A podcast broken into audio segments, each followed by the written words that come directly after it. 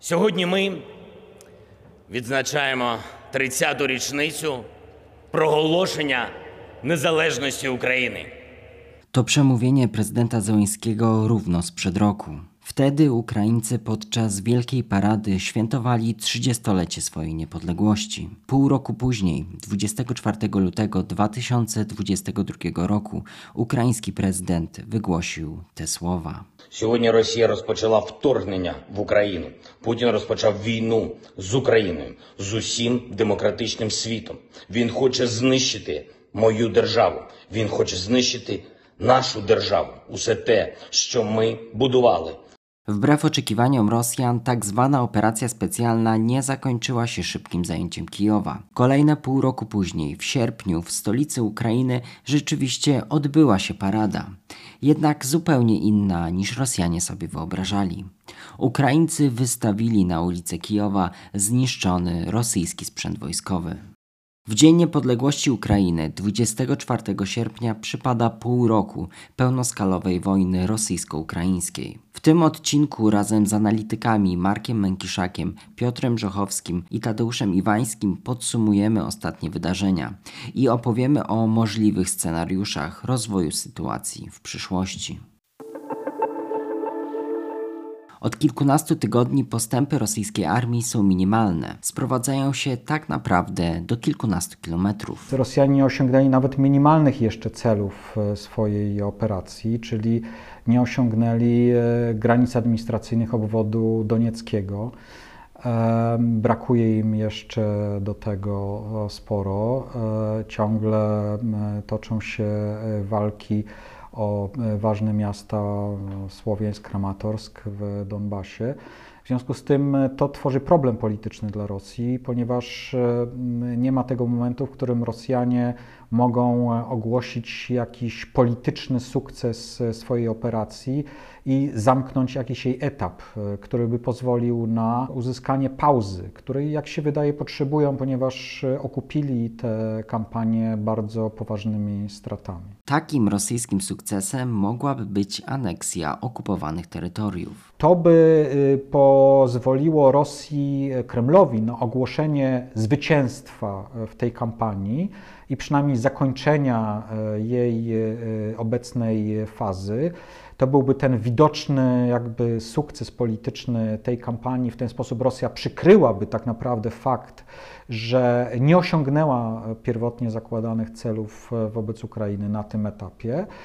Ale z drugiej strony to by było też sygnałem dla Zachodu, że po pierwsze nie ma co liczyć na to, że Rosja ustąpi tak naprawdę w tym konflikcie, że to, co się już stało, to się nie odstanie i że to, co Rosja sobie zawojowała, to, to już zostanie przy Rosji i i w ogóle nie ma już e, o czym e, mówić. To już jest e, zmiana po prostu status quo ale też, że stwarza to nadzieję, że Rosja się zatrzyma po prostu i że ta e, agresja rosyjska w, w tym przypadku wobec Ukrainy dalej się przynajmniej na razie nie będzie posuwać, co stwarza możliwość e, jakiejś właśnie deeskalacji, którą Rosja może grać z elitami e, państw zachodnich. Drogą do przyłączenia okupowanych terenów do Rosji miałyby być referenda. Rosjanie zakładają, że przeprowadzą je 11 września, tylko ja chciałbym zwrócić uwagę, my nie możemy traktować poważnie tych referendów, bo one będą na 100% sfałszowane.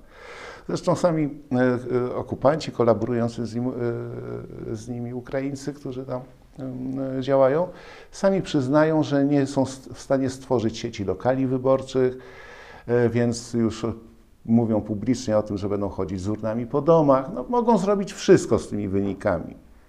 Ale jest jeden problem, y, taki trochę może polityczno-formalny.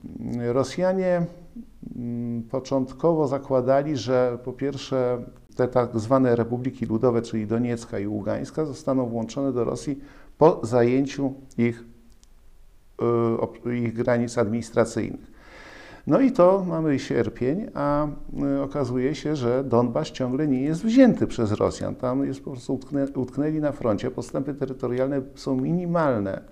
jeżeli chodzi o posuwanie się Rosjan. No, od kilku miesięcy to było chyba 12 kilometrów. Także tutaj, tutaj jest pewna taka rzecz, że no właśnie my, w takim razie anektujemy tylko część zakładanego terytorium tak, i, i ze względu na y, trochę kłopoty z przeprowadzeniem y, działań militarnych które miały to zagwarantować. A co do, mm, ale nie rezygnują, y, ale mamy potem obwód hersoński, obwód oczywiście części okupowane, części okupowane obwodu hersońskiego, żytomierskiego i ostatnio pokazało, pokazała się informacja, że Rosjanie myślą nawet o anektowaniu części okupowanej obwodu charkowskiego. I decyzja nie zapadła.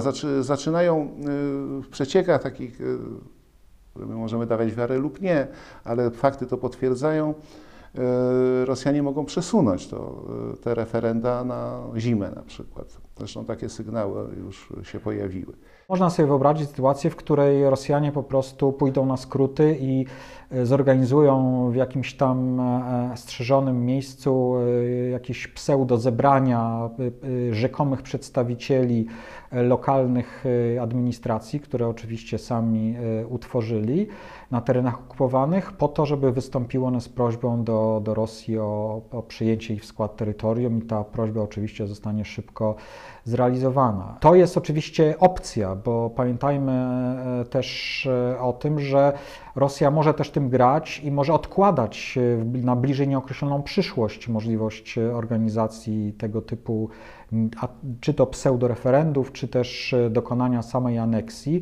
Tak naprawdę strasząc tym zarówno Ukrainę, jak i Zachód i, i traktując to jako kartę przetargową właśnie w presji na E, Zachód i na Kijów po to, żeby się zgodziła na e, e, jakieś porozumienie polityczne, które miałoby przynajmniej czasowo ten konflikt zamrozić. Celem Rosji jest rusyfikacja okupowanych obszarów. W tym celu między innymi wprowadzono do szkół i urzędów język rosyjski, a wśród mieszkańców przeprowadza się akcje przyznawania rosyjskich paszportów. Oni są zmuszani różnymi metodami, bo to, to się wiąże między innymi z, e, znaczy brak przyjęcia e, rosyjskiego paszportu i rosyjskiego w sumie obywatelstwa grozi na przykład zamknięciem biznesu, pozbawieniem pomocy socjalnej, pozbawieniem pracy, wywłaszczeniem, jeżeli chodzi na przykład o ludzi zarządzających e, gospodarstwami rolnymi. Także tutaj jest po prostu brutalna presja, aby pokazać, że ci ludzie są już w Rosji. Dotyczy to również wprowadzenia rubla na tych obszarach choć jeszcze nadal tego też, bo to się wymusza po prostu metodami administracyjnymi, ale w obiegu hrywna nadal istnieje jako mocna waluta. To jest, to jest też ciekawy przejaw, jak Rosjanie, mimo że zawsze uważamy, że oni są dosyć potężnym państwem i dobrze zorganizowanym, jeżeli chodzi na przykład o sektor bezpieczeństwa, nie mogą sobie poradzić y, z organizacją narzuconej władzy na obszarach okupowanych. Y, po prostu y, to, to już wielokrotnie y, padało pewnie w naszych materiałach, ale musimy przypomnieć jeszcze, jak, jak Ukraina się zmieniła, jak społeczeństwo ukraińskie się zmieniło. Y, Rosjanie y, żyją według mnie pewną ta, taką ułudą, że, że Ukraińcy będą traktować Rosję jako państwo atrakcyjne dla nich, to, to, ale to już, to już nie działa. To już nie działa w takim stopniu, jakby mogło działać jeszcze 10-20 lat temu. A teraz, ze względu na to, że podjęli działania wojenne, agresywne, popełniają zbrodnie wojenne, no to, to, to, nie mogą, to, to nie zwiększa ich popularności nawet wśród warstw ludności obojętnej, bo często to jest też jest taka postawa, niech wygra silniejszy, ale ja tu będę nadal żył. Ale, ale Rosjanie już, już ze względu na właśnie sposób swojego postępowania, na popularności nie zyskują. Jednym z aktualnych rosyjskich celów może być także wprowadzenie pauzy. Znaczy, można domniemywać, że tak naprawdę celem Rosji jest to, żeby e, z jednej strony e, uzyskać właśnie pewno, pewną przerwę, która by pozwoliła na odbudowanie e, z sił rosyjskich, w tym ich zdolności militarnych, żeby móc w przyszłości kontynuować oczywiście agresję przeciwko Ukrainie. Z drugiej strony, e, która by złagodziła presję sankcyjną, której, którą Rosja zaczyna w coraz większym stopniu odczuwać i ewentualnie e, uruchomiła w elitach e, zachodnich tych e, ludzi, którzy uważają, że konieczne są ustępstwa wobec Rosji i koszty prowadzenia tego konfliktu są zbyt wysokie, zwłaszcza koszty ekonomiczne i społeczne. I w związku z tym kosztem Ukrainy oczywiście te ustępstwa wobec Rosji są potrzebne. Więc Rosja ma nadzieję, że jakby skumulowany efekt tej, tych działań agresywnych wobec Ukrainy militarnych, a z drugiej strony sugerowanie, że możliwa jest jakaś w cudzysłowie deeskalacja, przynajmniej czasowa, uruchomi tak naprawdę procesy, które mm, podważą solidarność i spójność Zachodu i zwłaszcza jego wsparcia dla Ukrainy. Wiele wskazuje na to, że Ukraińcy woleliby takiej pauzy uniknąć. Pauza na Ukrainie, pauza militarna jest postrzegana przede wszystkim jako szansa y, Rosji do odbudowy swoich sił, do przegrupowania i jako szansa na skuteczny, skuteczniejszy niż do tej pory atak na Ukrainę, skuteczniejsze działania wojenne. W związku z tym wydaje mi się, że, że z, z ukraińskiej strony to jest y, postrzegane raczej jako zagrożenie niż jako szansa dlatego że y, y, no, jak się czyta ukraińskie media i czyta się ukraińskie opinie, znaczy to bardzo jasno z nich wybrzmiewa, że Rosja odnosi, nie odnosi sukcesów, że ma problemy na zapleczu. Bardzo mocno wzmacniają takie poglądy i takie opinie te ostatnie wybuchy, eksplozje na Krymie i w przygranicznych rejonach Federacji Rosyjskiej. E, które jakby po, pokazują, że Ukraińcy zaczynają też sądzić. To jest kwestia oczywiście jakby nastrojów społecznych, co innego jest to, co ludzie myślą, a co innego, co jest, co jest realnie i co wiedzą wojskowi.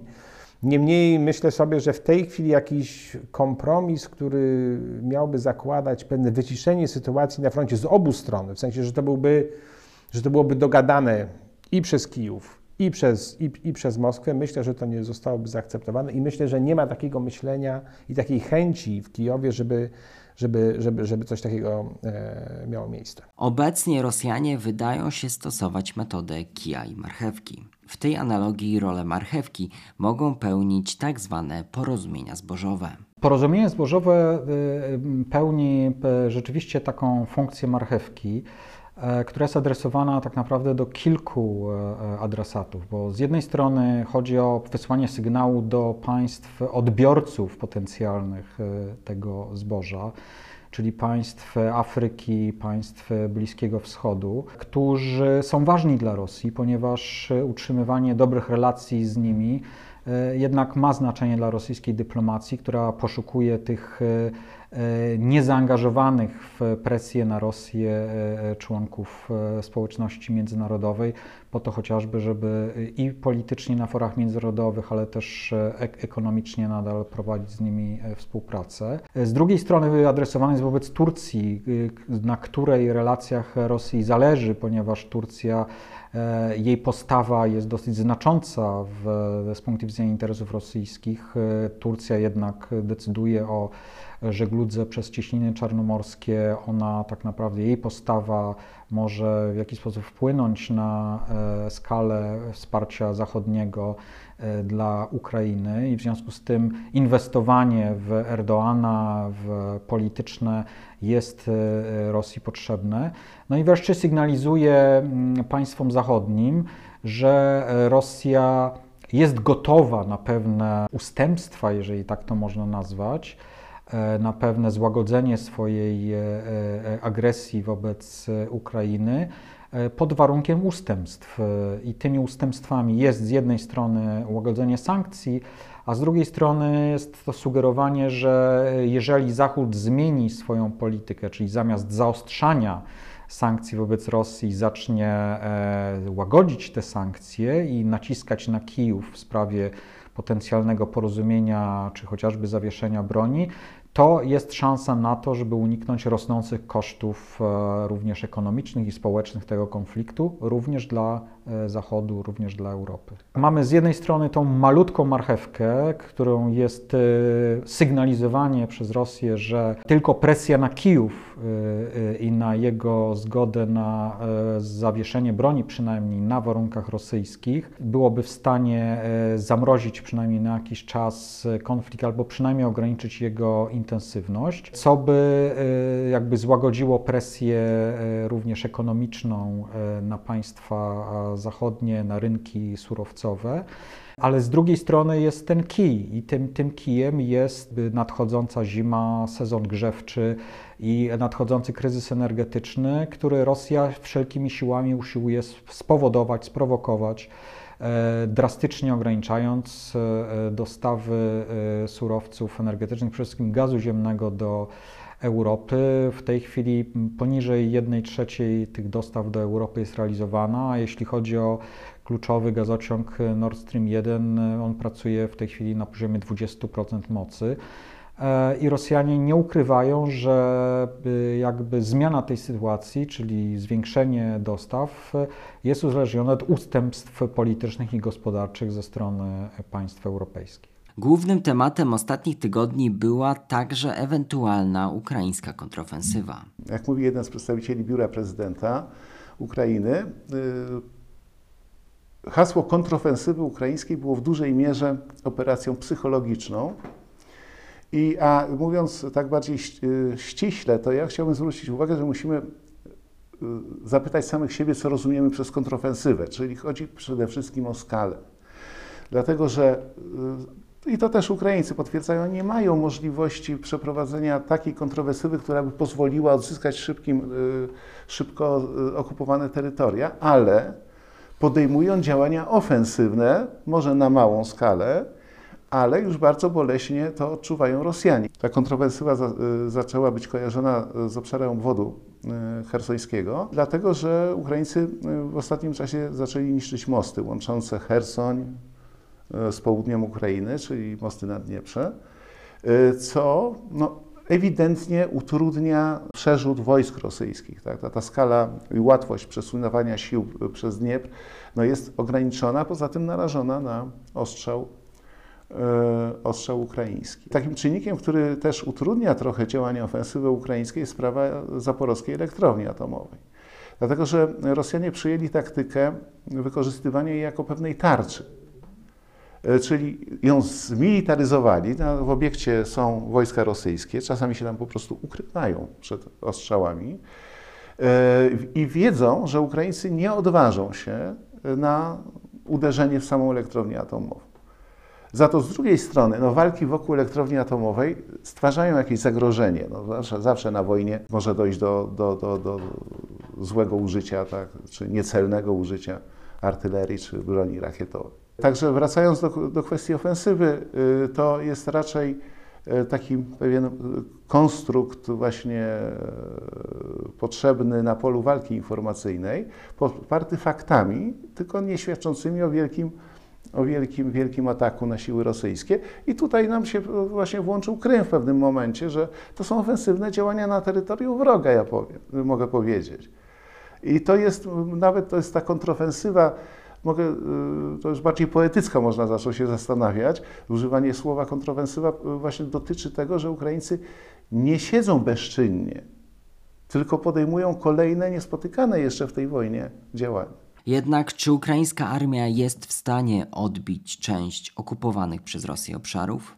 Jest to trudne zadanie. Jest to trudne zadanie, bo tutaj rozmawialiśmy o Chersoniu i to jest y, miasto, które rzeczywiście właśnie przez położenie geograficzne, jak patrzymy na mapę, no może y, by było takim y, miejscem, gdzie, Rosjanie, gdzie Ukraińcy pokonają Rosjan, bo to jest jedyne miasto obwodowe okupowane przez Rosjan, to też jest pewien symbol.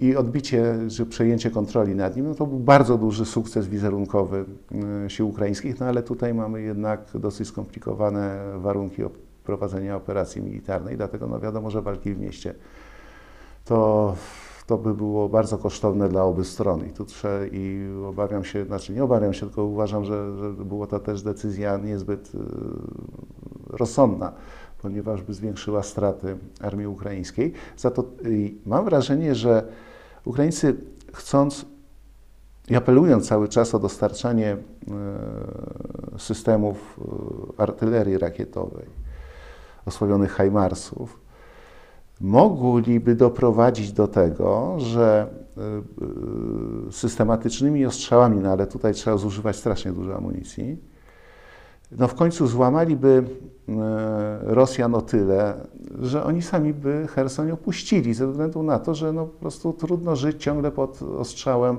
i, i na przykład linii, niszczeniu linii komunikacyjnych. To, to, to, to, i nie, nie możemy też wykonać zbyt, y, zbytnio ruchu ofensywnego, czyli wypchnąć Ukraińców, bo ja też miałem wrażenie w pewnym momencie, że y, Hersoń y, i walki, które tam obserwujemy, że Rosjanie chciałby, chcieliby odsunąć Ukraińców właśnie z tego powodu, żeby ich przestali ostrzeliwać, żeby, żeby, ten, y, żeby te terytoria nowo okupowane były pewnym takim gwarantem już y, nieużywania przez Ukraińców tej broni, bo straciłaby zasięg na zaplecze y, rosyjskie. Znaczącym wydarzeniem ostatnich dni były ataki dywersyjne na obiekty wojskowe na okupowanym Krymie. Oczywiście możemy się spierać, czy to jest, ma to wielkie znaczenie militarne, czy nie. Y, Rzeczywiście no, ograniczone no, to są ataki na lotnisko, na skład amunicji. Y, Ja też nie będę y, tego minimalizował, tej, że to jest zupełnie nieważne, jakie straty jednak Rosjanie ponoszą, choćby nawet małe. One oczywiście nie będą mieli, miały wpływu na, na całą wojnę, ale utrudniają e, trochę życie Rosjanom. A poza tym to- to jest efekt piorunujący e, dla rosyjskiej propagandy, a przede wszystkim dla mieszkańców okupowanego Krymu, którzy naraz zaskoczeniem znaleźli się w strefie wojny. I to, że mało zniszczono, to jednak kiedy uderzono w głąb w głąb terytorium okupowanego Krymu, no to, to, to mieszkańcy po prostu, no, te nastroje paniki y, zaczynają się zwiększać. Ukraińcy pokazali, nie jesteście bezpieczni, ale również zakwestionowali skuteczność floty czarnomorskiej i służb specjalnych rosyjskich, które tam działają, które nie, nie umieją skutecznie ochronić y, chronionego obszaru. Także tutaj, tutaj yy, i właściwie codziennie mamy te takie informacje, czasami one się nie potwierdzają, czasami potwierdzają, o kolejnych yy, jakichś tajemniczych eksplozjach, nawet w Sewastopolu. No, tam ostatnio dron nawet chyba spadł na dach dowództwa floty czarnomorskiej. No to, to, to trochę, ja wiem, to, to nie jest być może zbyt efektywne działanie pod względem militarnym, ale pokazujące, że Rosjanie są bezbronni. I tutaj ja y, opowiadam się za wersją, że to jednak jest, to dobrze przygotowana operacja dywersyjna, dlatego że ona się musi jednak odbywać y, z lądu, tak? w pobliżu, bo to się dzieje, że y, w pobliżu tych jednostek, więc ktoś tam jest, ktoś uruchamia te drony, a Rosjanie nie mogą tych ludzi złapać, więc mogą to być rzeczywiście świetnie przygotowani specjaliści, bo przypomnijmy, no, Stany Zjednoczone i nie tylko y, wyszkoliły, y, wyszkoliły siły specjalne ukraińskie, które mogą być bardzo skuteczne, jeżeli chodzi właśnie o takie działania, które po pierwsze mają pokazać, tak jak mówiłem, małą odporność y, sił rosyjskich, a z drugiej strony pokazać swojemu społeczeństwu, widzicie, my możemy działać skutecznie na okupowanych terytoriach i osłabiać Rosjan. Sceny pokazujące rosyjskich turystów rzucających się do ucieczki, e, pełne dworce i, i pełne drogi zatkane samochodami, które usiłują wyjechać z Krymu, to jest rzeczywiście bardzo poważny cios dla, dla Rosji, która chciała udowodnić wszystkim, że Krym jest e, rosyjski, że Krym jest e, załatwioną sprawą, że jest tak naprawdę e, tem poza wszelką dyskusją. Ukraińcy, czyniąc te skuteczne ataki, przypomnieli tak naprawdę wszystkim, że Krym jest i pozostanie ukraiński. W dającej się przewidzieć przyszłości on powróci prędzej czy później do, do Ukrainy. Więc nie można go traktować jako terytorium rosyjskie, na którym ta Rosja już jest zadomowiona. I w związku z tym problem terytorialny w dyskusji jakichkolwiek z Rosją obejmuje również temat Krymu, więc to nie jest temat zamknięty, to jest temat, który nadal będzie e, pojawiał się we wszelkich próbach e, regulacji politycznej e, w kwestii konfliktu rosyjsko ukraińskiego. Czyli jest to zarówno sygnał do rosyjskiego społeczeństwa, które widzi, że jakby ten Krym nie w pełni Rosja jest w stanie chronić i kontrolować, do Kremla, e, żeby pokazać jakby zdolności szkodzenia e, strony ukraińskiej, ale też dla Zachodu, który pokazuje, że nie można sobie pozwolić na e, nawet nieformalne zamknięcie tematu krymskiego że to w dalszym ciągu jest e, terytorium ukraińskie i Ukraina nie zrezygnuje z tego terytorium, nie zrezygnuje z egzekwowania praw do tego terytorium, więc nie można tego tematu uważać za zamknięty. Pomimo już półrocznej wojny, morale w ukraińskim społeczeństwie jest wciąż wysokie. Aż 98% Ukraińców wierzy w zwycięstwo, a 64% uważa, że Ukraina odzyska wszystkie utracone terytoria w tym Krym. Ukraińcy są nastawieni na to, żeby wygrać wojnę z Rosją, żeby pokonać ją militarnie, dlatego że to jest najlepsza gwarancja tego, że ta wojna się nie powtórzy, żeby nie y, układać się, nie zawierać jakichś zgniłych kompromisów, które tylko i wyłącznie tą wojnę y, odwleką. Jest duża wiara w armię, duża wiara w y, zdolności przywódcze kierownictwa państwa. W związku z tym e, e, tak, znaczy morale jest w dalszym ciągu bardzo wysokie. Zarówno ukraińskie społeczeństwo, jak i rząd nie widzi możliwości kompromisu z Rosją. Nikt sobie nie wyobraża rozmów e, ze zbrodniarzem wojennym. I tutaj nie ma na to przyzwolenia społecznego i to widać, i to widać w badaniach. E, poza tym nie, nie, nie wydaje się, żeby Rosja zmieniła swoją tak zwaną ofertę dla, dla Ukrainy, która tak naprawdę polega na pełnej kapitulacji kraju i, i zrzeczeniu się suwerenności. To jest absolutnie wykluczone. Znaczy stanowisko jednej strony i drugiej strony, znaczy i Rosji, i, i, i Kijowa, nie wskazuje, żeby w ogóle były jakieś nawet małe rzeczy, które mogłyby być e, e, dogadane. Pojawiają się kolejne szacunki dotyczące strat, jakie poniosła ukraińska gospodarka. Ostatnio minister gospodarki mówiła o kwocie około 600 miliardów dolarów strat pośrednich i bezpośrednich. Bezpośrednie to są straty w infrastrukturze. E, przede wszystkim pośrednie to są straty wynikające z, z, z, z braku znaczy z, ze skrajnie e, obniżonych dochodów z, e, z handlu zagranicznego, z braku inwestycji, ze spadku PKB, ze zniszczeń e, przedsiębiorstw i, i mocy produkcyjnych. Więc natomiast same straty infrastrukturalne to jest około, to jest trochę ponad 100 miliardów dolarów. Więc to są, to są gigantyczne sumy. Nie mamy jasnych danych dotyczących strat PKB. Wiemy, że za pierwszy kwartał to było minus 15%, potem już te, dane nie były publikowane. Najbardziej optymistyczne prognozy mówią o minus 33% na koniec roku produktu krajowego brutto. To są, to są dane yy, Narodowego Banku Ukrainy, natomiast no, są też dane jeszcze bardziej yy, pesymistyczne, dane chociażby Międzynarodowego Funduszu Walutowego, który dopuszcza straty w wysokości prawie 50% PKB. W związku z tym no, sytuacja jest bardzo trudna.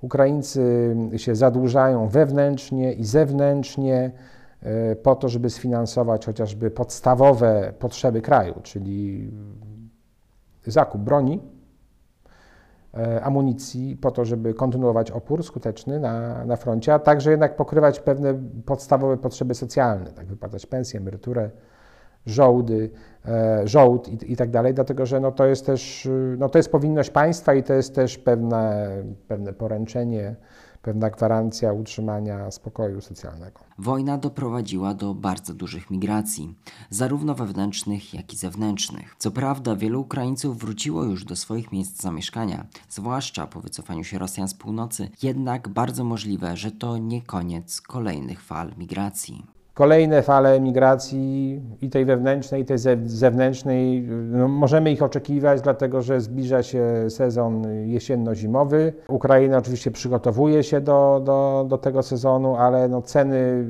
y, surowców energetycznych są obecnie bardzo wysokie.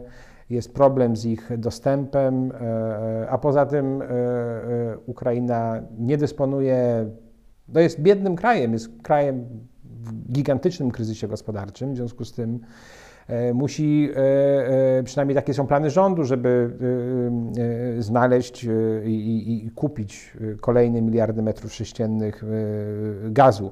W związku z tym jakby to jest, to jest duży problem. Poza tym Rosjanie można tego oczekiwać, mogą w dalszym ciągu niszczyć infrastrukturę krytyczną, w tym infrastrukturę energetyczną, linie przesyłowe, elektrociepłownie, stacje kompresorowe, po to, żeby jeszcze bardziej utrudnić tą sytuację e, społeczną i wtedy kolejne, kolejne, kolejne grupy obywateli Ukrainy mogą chcieć opuszczać swoje miejsce zamieszkania. Na Ukrainie obserwujemy także coś, co możemy nazwać powrotem polityki. Powrót polityki na Ukrainę, na Ukrainie y, polega przede wszystkim na tym, że więcej się o niej mówi. W pierwszych tygodniach, w pierwszych miesiącach tak naprawdę mieliśmy taki bardzo płaski przekaz y, ku, pokrzep, y, ku pokrzepieniu serc. Polityka informacyjna była skierowana przede wszystkim na wzmocnienie konsolidacji społeczeństwa, na danie odporu rosyjskiej dezinformacji, i na tak naprawdę wzmocnienie Ukrainy vis-a-vis e, agresora, vis-a-vis Rosji. Ja mam wrażenie, że te sześć miesięcy, które minęły, że jakby ta wojna ona zaczęła powszednieć, ona zaczęła się robić tą nową, taką nową normalnością, w której jakby utrzymanie tej gigantycznej mobilizacji jest, jest trudne i, i, I, Ukraińcy, tak samo media, tak samo politycy jednak szukają jakiej, jak, jakichś nisz, jakich, jakichś możliwości jakby prezentowania e, swoich osobistych e, opinii, pewnej szukania możliwości pewnej debaty, dyskusji na tym, co się dzieje w kraju. Znaczy utrzymanie po prostu takiej bardzo płaskiej, e, nie debaty, tylko przekazu przez, przez dłuższy czas, to jest to się wydaje, nie, znaczy to jest niemożliwe i, i, i, to widać w tych ostatnich, mm, e, widać w tych ostatnich miesiącach. Więc oczywiście nie możemy mówić, że mamy jakby norm, sytuację normalnej konkurencji politycznej, tak, że wszyscy politycy mówią to, co chcą. Jakby tak nie jest, ale mamy jakby tego początki, tak? I tu są różne debaty na temat tego właśnie, jak postępuje Załęski. Ostatnio był taki bardzo głośny materiał Washington Post e, i wywiad Załęskiego dla Washington Post, w którym powiedział, że, no, że tak naprawdę nie chciał informować społeczeństwa o zbliżającej się inwazji, dlatego że jego troską były kwestie gospodarcze i to wywołało rzeczywiście bardzo szeroką debatę. Już nie tak i, i, i w pewnym sensie, no i dużą krytykę. E, Zełęńskiego. Wcześniej mam wrażenie, że takie rzeczy były, były mało możliwe. One były gdzieś tam w pewnych segmentach e, politycznych, w pewnych segmentach internetu, wśród partii jedno, jednoznacznie, są działaczy partyjnych, jednoznacznie opozycyjnych. Teraz mam wrażenie, że to jakby taka debata, taka pluralistyczna, pluralistyczna rozmowa z udziałem wielu różnych głosów, że to powraca. No a poza tym mamy pewne, pe, pewne działania samych władz, tak? To znaczy była głośna sprawa odebrania obywatelstwa Hinadiowi Korbanowi i Chorowi Kołomojskiemu, jeszcze paru innym osobom, no ale te, te dwie są najważniejsze i najbardziej na świeczniku na Ukrainie. No to jest dosyć kontrowersyjna prawnie decyzja, która prawdopodobnie ma jakieś, stoją za tym pewne kalkulacje polityczne, być może wewnętrzne, to jest jakiś rodzaj wojny czy też konfliktu politycznego, że, że obóz rządzący próbuje kapitalizować tą sytuację, która jest, wykorzystywać w dalszym ciągu znaczny mandat społeczny do rządzenia e, no, do, do realizacji partykularnych, partykularnych celów, celów politycznych. To oczywiście to nie są jakieś bardzo grube naruszenia, to nie jest przejaw autorytaryzmu na Ukrainie, to, to byłoby za dużo powiedziane. Natomiast pewne takie przejawy jakby tej, tej, tej powrotu takiej wewnątrz y, politycznej rywalizacji politycznej, no to tak, to widzimy. Jakie są zatem perspektywy działań wojennych na następne miesiące? Y, Trochę ten y, front może nie zamarł, tylko staje się takim miejscem przewlekłej wojny. Dlatego, że to będzie wojna przewlekła, niezależnie od postępów terytorialnych czy tak zwanej pauzy, o której często słyszymy, niezależnie od skali działań militarnych, ta wojna będzie ciągle trwała. I ja nie widzę możliwości zakończenia przez Rosjan aktywności militarnej i naraz Rosjanie zgodzą się na rozejm. E, to byłby po prostu wielki blamaż Kremla. To jest gra odporność Ukrainy, to już dawno zostało powiedziane, i, a polityka, polityka Kijowa jak na razie jest niezmienna. E, Głównym takim leitmotywem wypowiedzi prezydenta Ukrainy, czy innych e, polityków jest ciągle apelowanie do Zachodu o utrzymanie dużej skali dostaw uzbrojenia, które rzeczywiście, no jak pokazują fakty, no, pozwoliło Ukraińcom, y, Rosjan, y, y, może nie zablokować, ale na pewno już zwiększyli straty rosyjskie dzięki właśnie uzbrojeniu utrzymywanemu przez Zachód. Także tutaj ja raczej mam właśnie, tak jak mówiłem, mam wrażenie, że to będzie przewlekły konflikt. Co do prognoz rozwinięcia na przykład kolejnej fazy działań armii rosyjskiej, znowu na przykład uderzą y, na, z, z, z obszarów położonych na północ od Charkowa, czy, czy ciągle się mówi o zawsze tej ewentualności powtórzenia ofensywy z Białorusi. Na razie nie widać przejawu, żeby Rosjanie e, specjalnie się przygotowywali do jakiejś ofensywy. Utrzymują tam oczywiście duże siły. Co jest ciekawe, e, nadal traktują Białoruś jako tą platformę rakietową i to, co, się, co przyjeżdża z Rosji na Białoruś, to są głównie właśnie wyrzutnie rakietowe, lotnictwo. Nie ma tam dużych sił lądowych, które by pozwoliły poprzeć tezę, e, że jest przygotowywana ofensywa. Postawa y, Ukraińców też jest y, charakterystyczna, że oni cały czas przygotowują się do potencjalnej obrony obszarów, które są teraz niezagrożone. Tu chodzi właśnie o, o Ukrainę Zachodnią. Tam y, przez no, dłuższy czas w graniczących z Białorusią obwodach prowadzone są szeroko zakrojone prace fortyfikacyjne, więc oni wiedzą, znaczy już nie chcą zrobić tego błędu, bo się nie przygotowali w lutym do obrony właśnie tego kierunku białoruskiego. Teraz już to, to próbują ogarnąć i dosyć skutecznie to robią.